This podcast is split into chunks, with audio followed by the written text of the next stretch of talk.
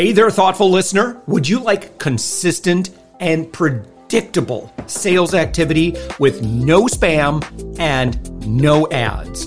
I'll teach you step by step how to do this, particularly if you're an agency owner, consultant, coach, or B2B service provider. What I teach has worked for me for more than 15 years and has helped me create more than $10 million in revenue. Just head to upmyinfluence.com and watch my free class on how to create endless high ticket sales appointments. You can even chat with me live and I'll see and reply to your messages. Also, don't forget, the thoughtful entrepreneur is always looking for guests. Go to upmyinfluence.com and click on podcast. We'd love to have you.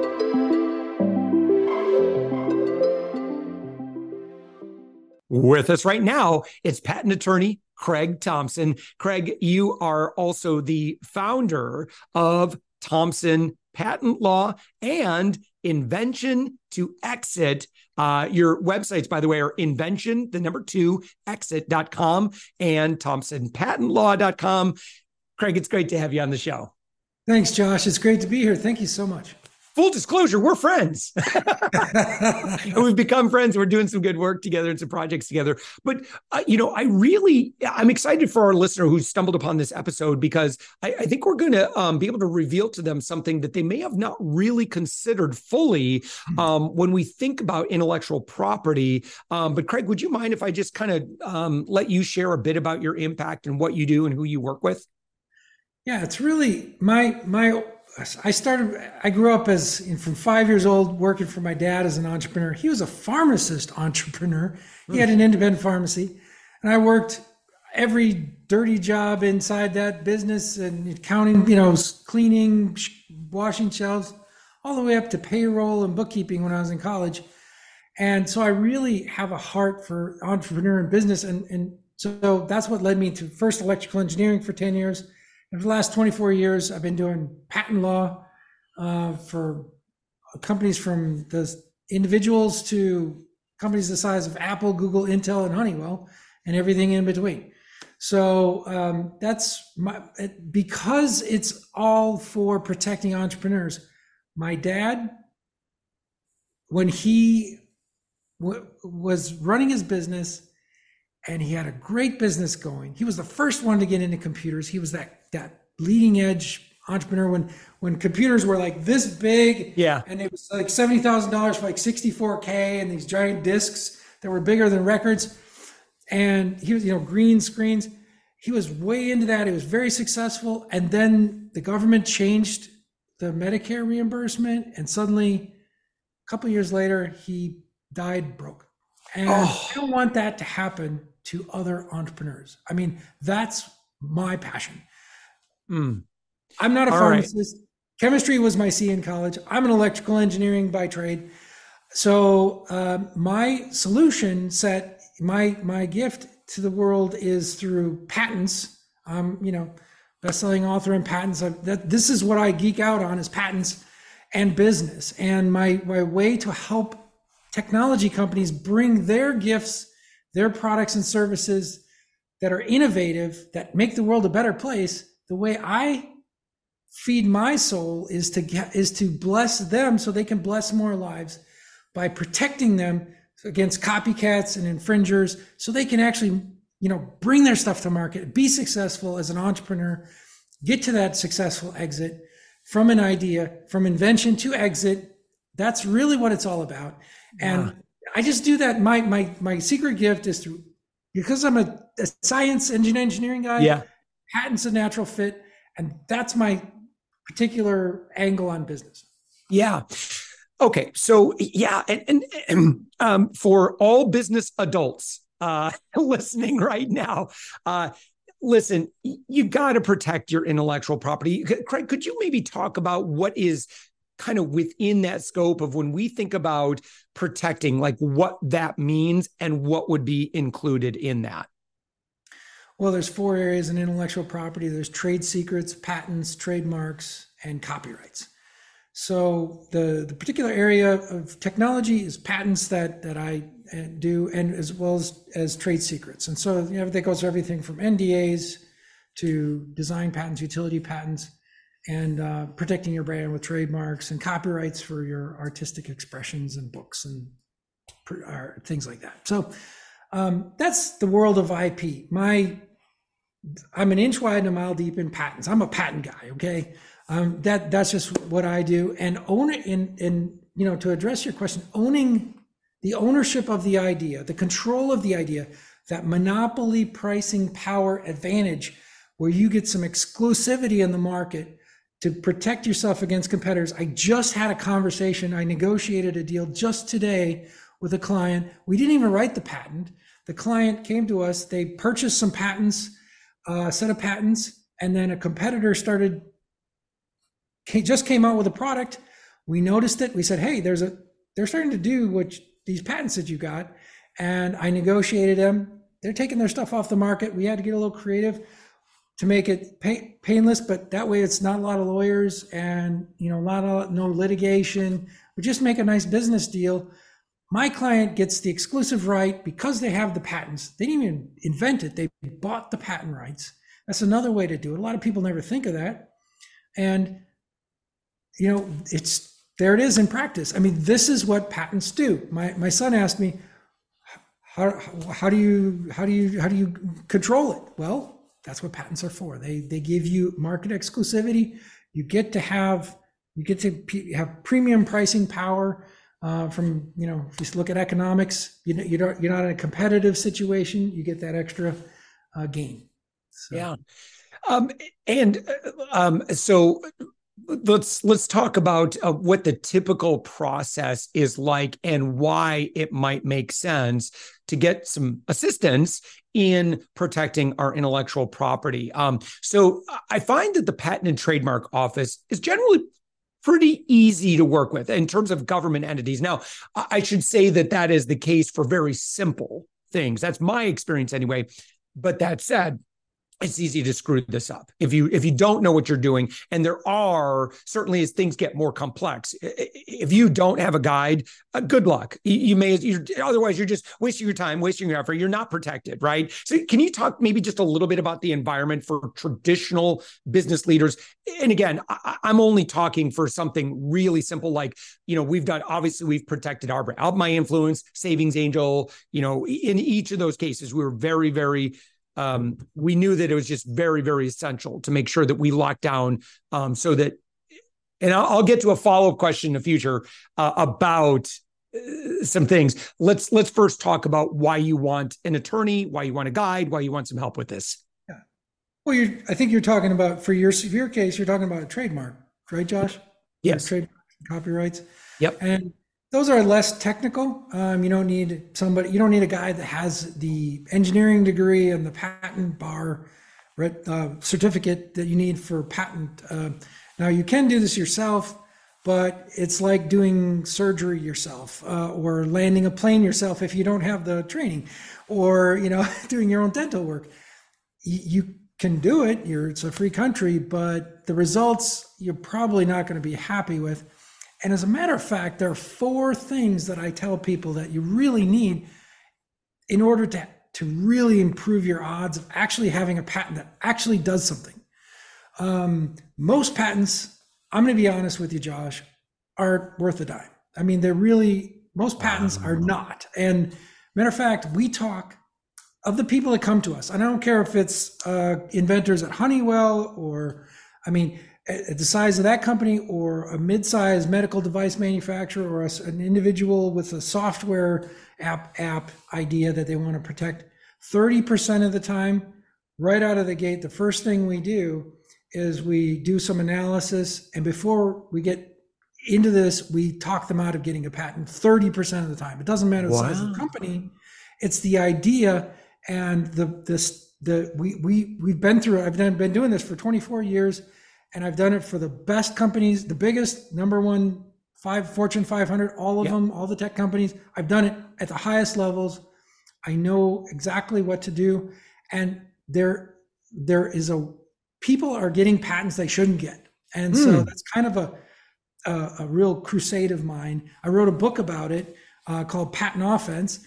Uh, it's available as a resource if you want to know like what I recommend at patentoffense.com is is the electronic version, and you can get it a little bit more expensively, of course, on Amazon in the in the uh, paperback book. So got it. yeah. Yep. Patentoffense.com. Yep. Look at that. Written by Craige Thompson.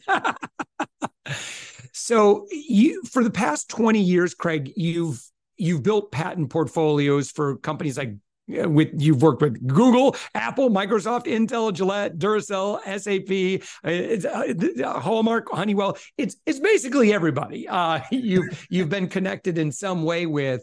Um, and um, so you know when we think about you know let's say that you know we do get you know we, we do get proper patents we do get proper trademarks um, how does that actually protect us then hmm Well, how would you feel, Josh, if you're someone came up with a podcast, they liked what you were doing, and they came up with a a, a- podcast that they called um, "Up My Influencer."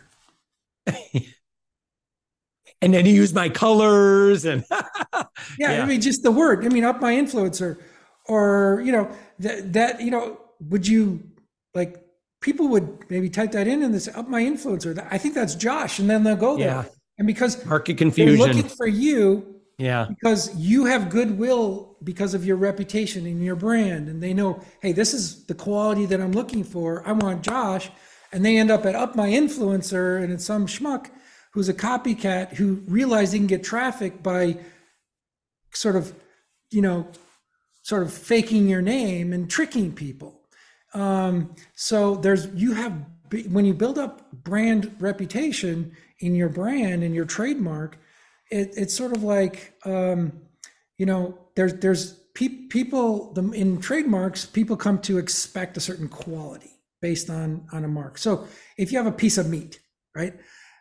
If that meat has a has a trademark a a mark associated with it a symbol that's like a big yellow m you have in your mind instantly an association of what kind of quality to expect how it's going to Mhm. taste where it came from and the price and you have a quality expectation if that's uh same piece of of- it's another piece of meat and it has a ruth's chris label on it Mm. you have a different expectation of price and quality and source of, of that good. And so the trademark, it, it, you don't want somebody put, you know, putting, you know, Ruth, or you wanted somebody you putting a yellow M on your Ruth's Chris steak or something and cheapening your brand.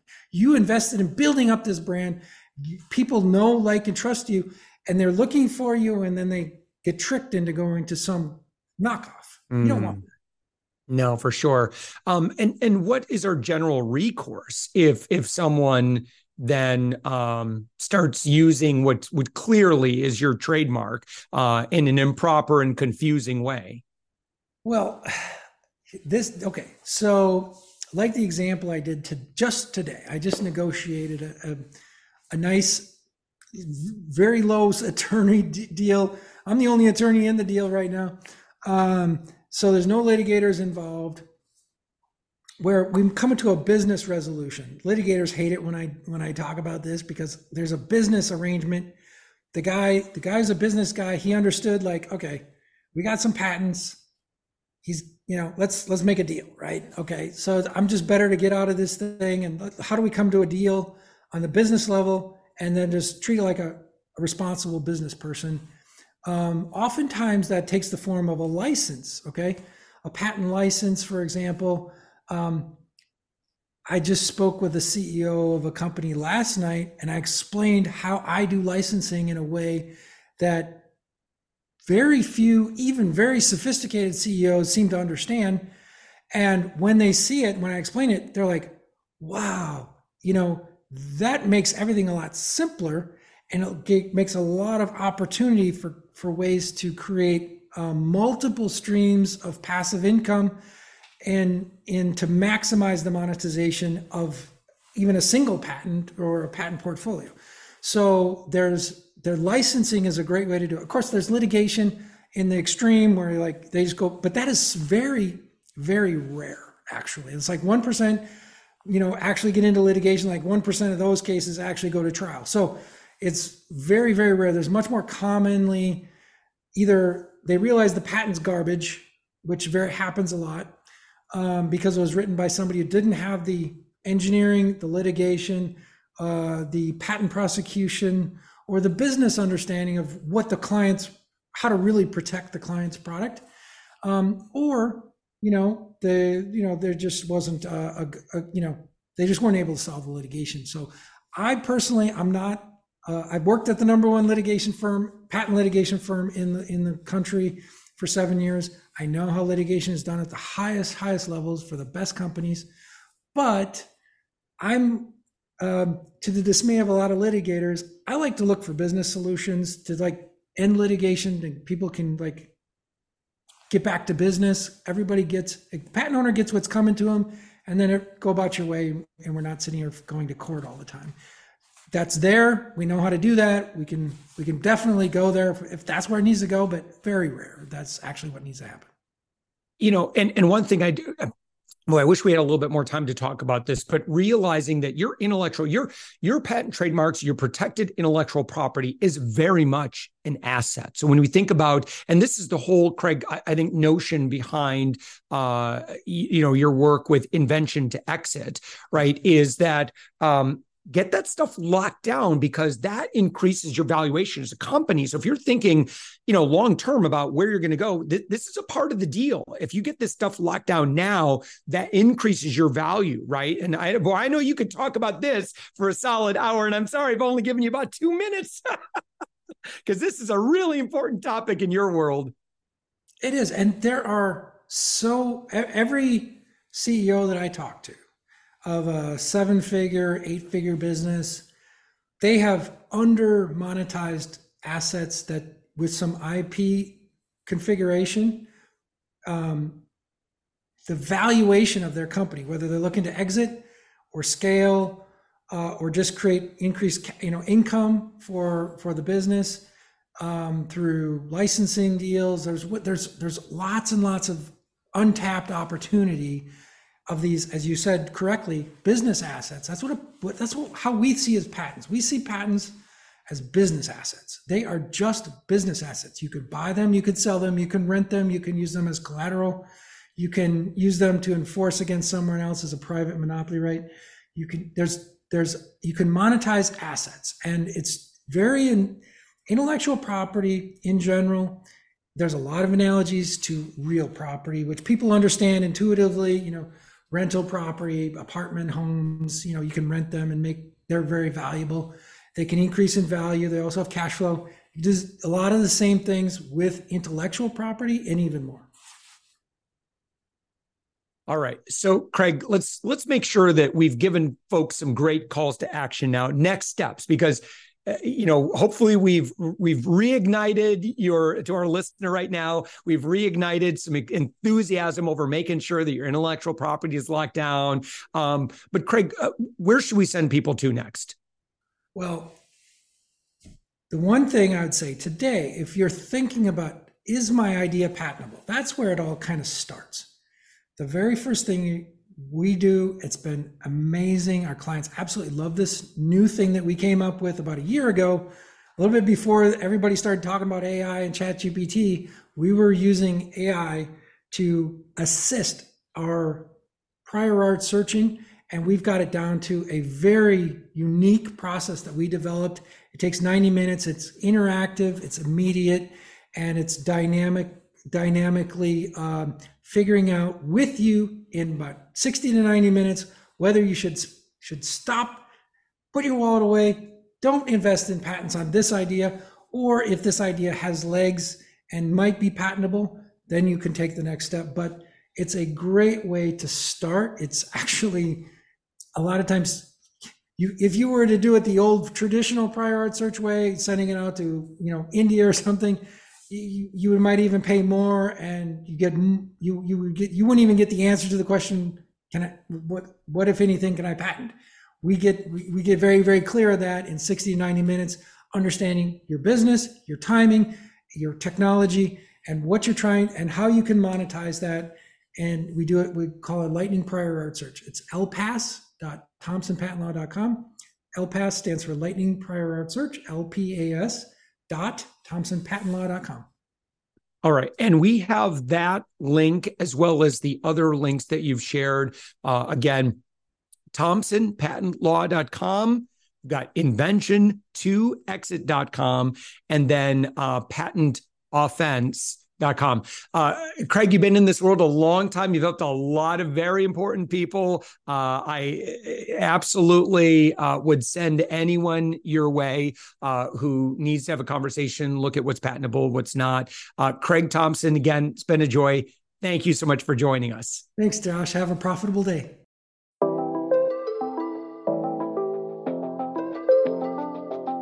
Thanks for listening to the Thoughtful Entrepreneur Show. If you are a thoughtful business owner or professional who would like to be on this daily program, please visit upmyinfluence.com slash guest.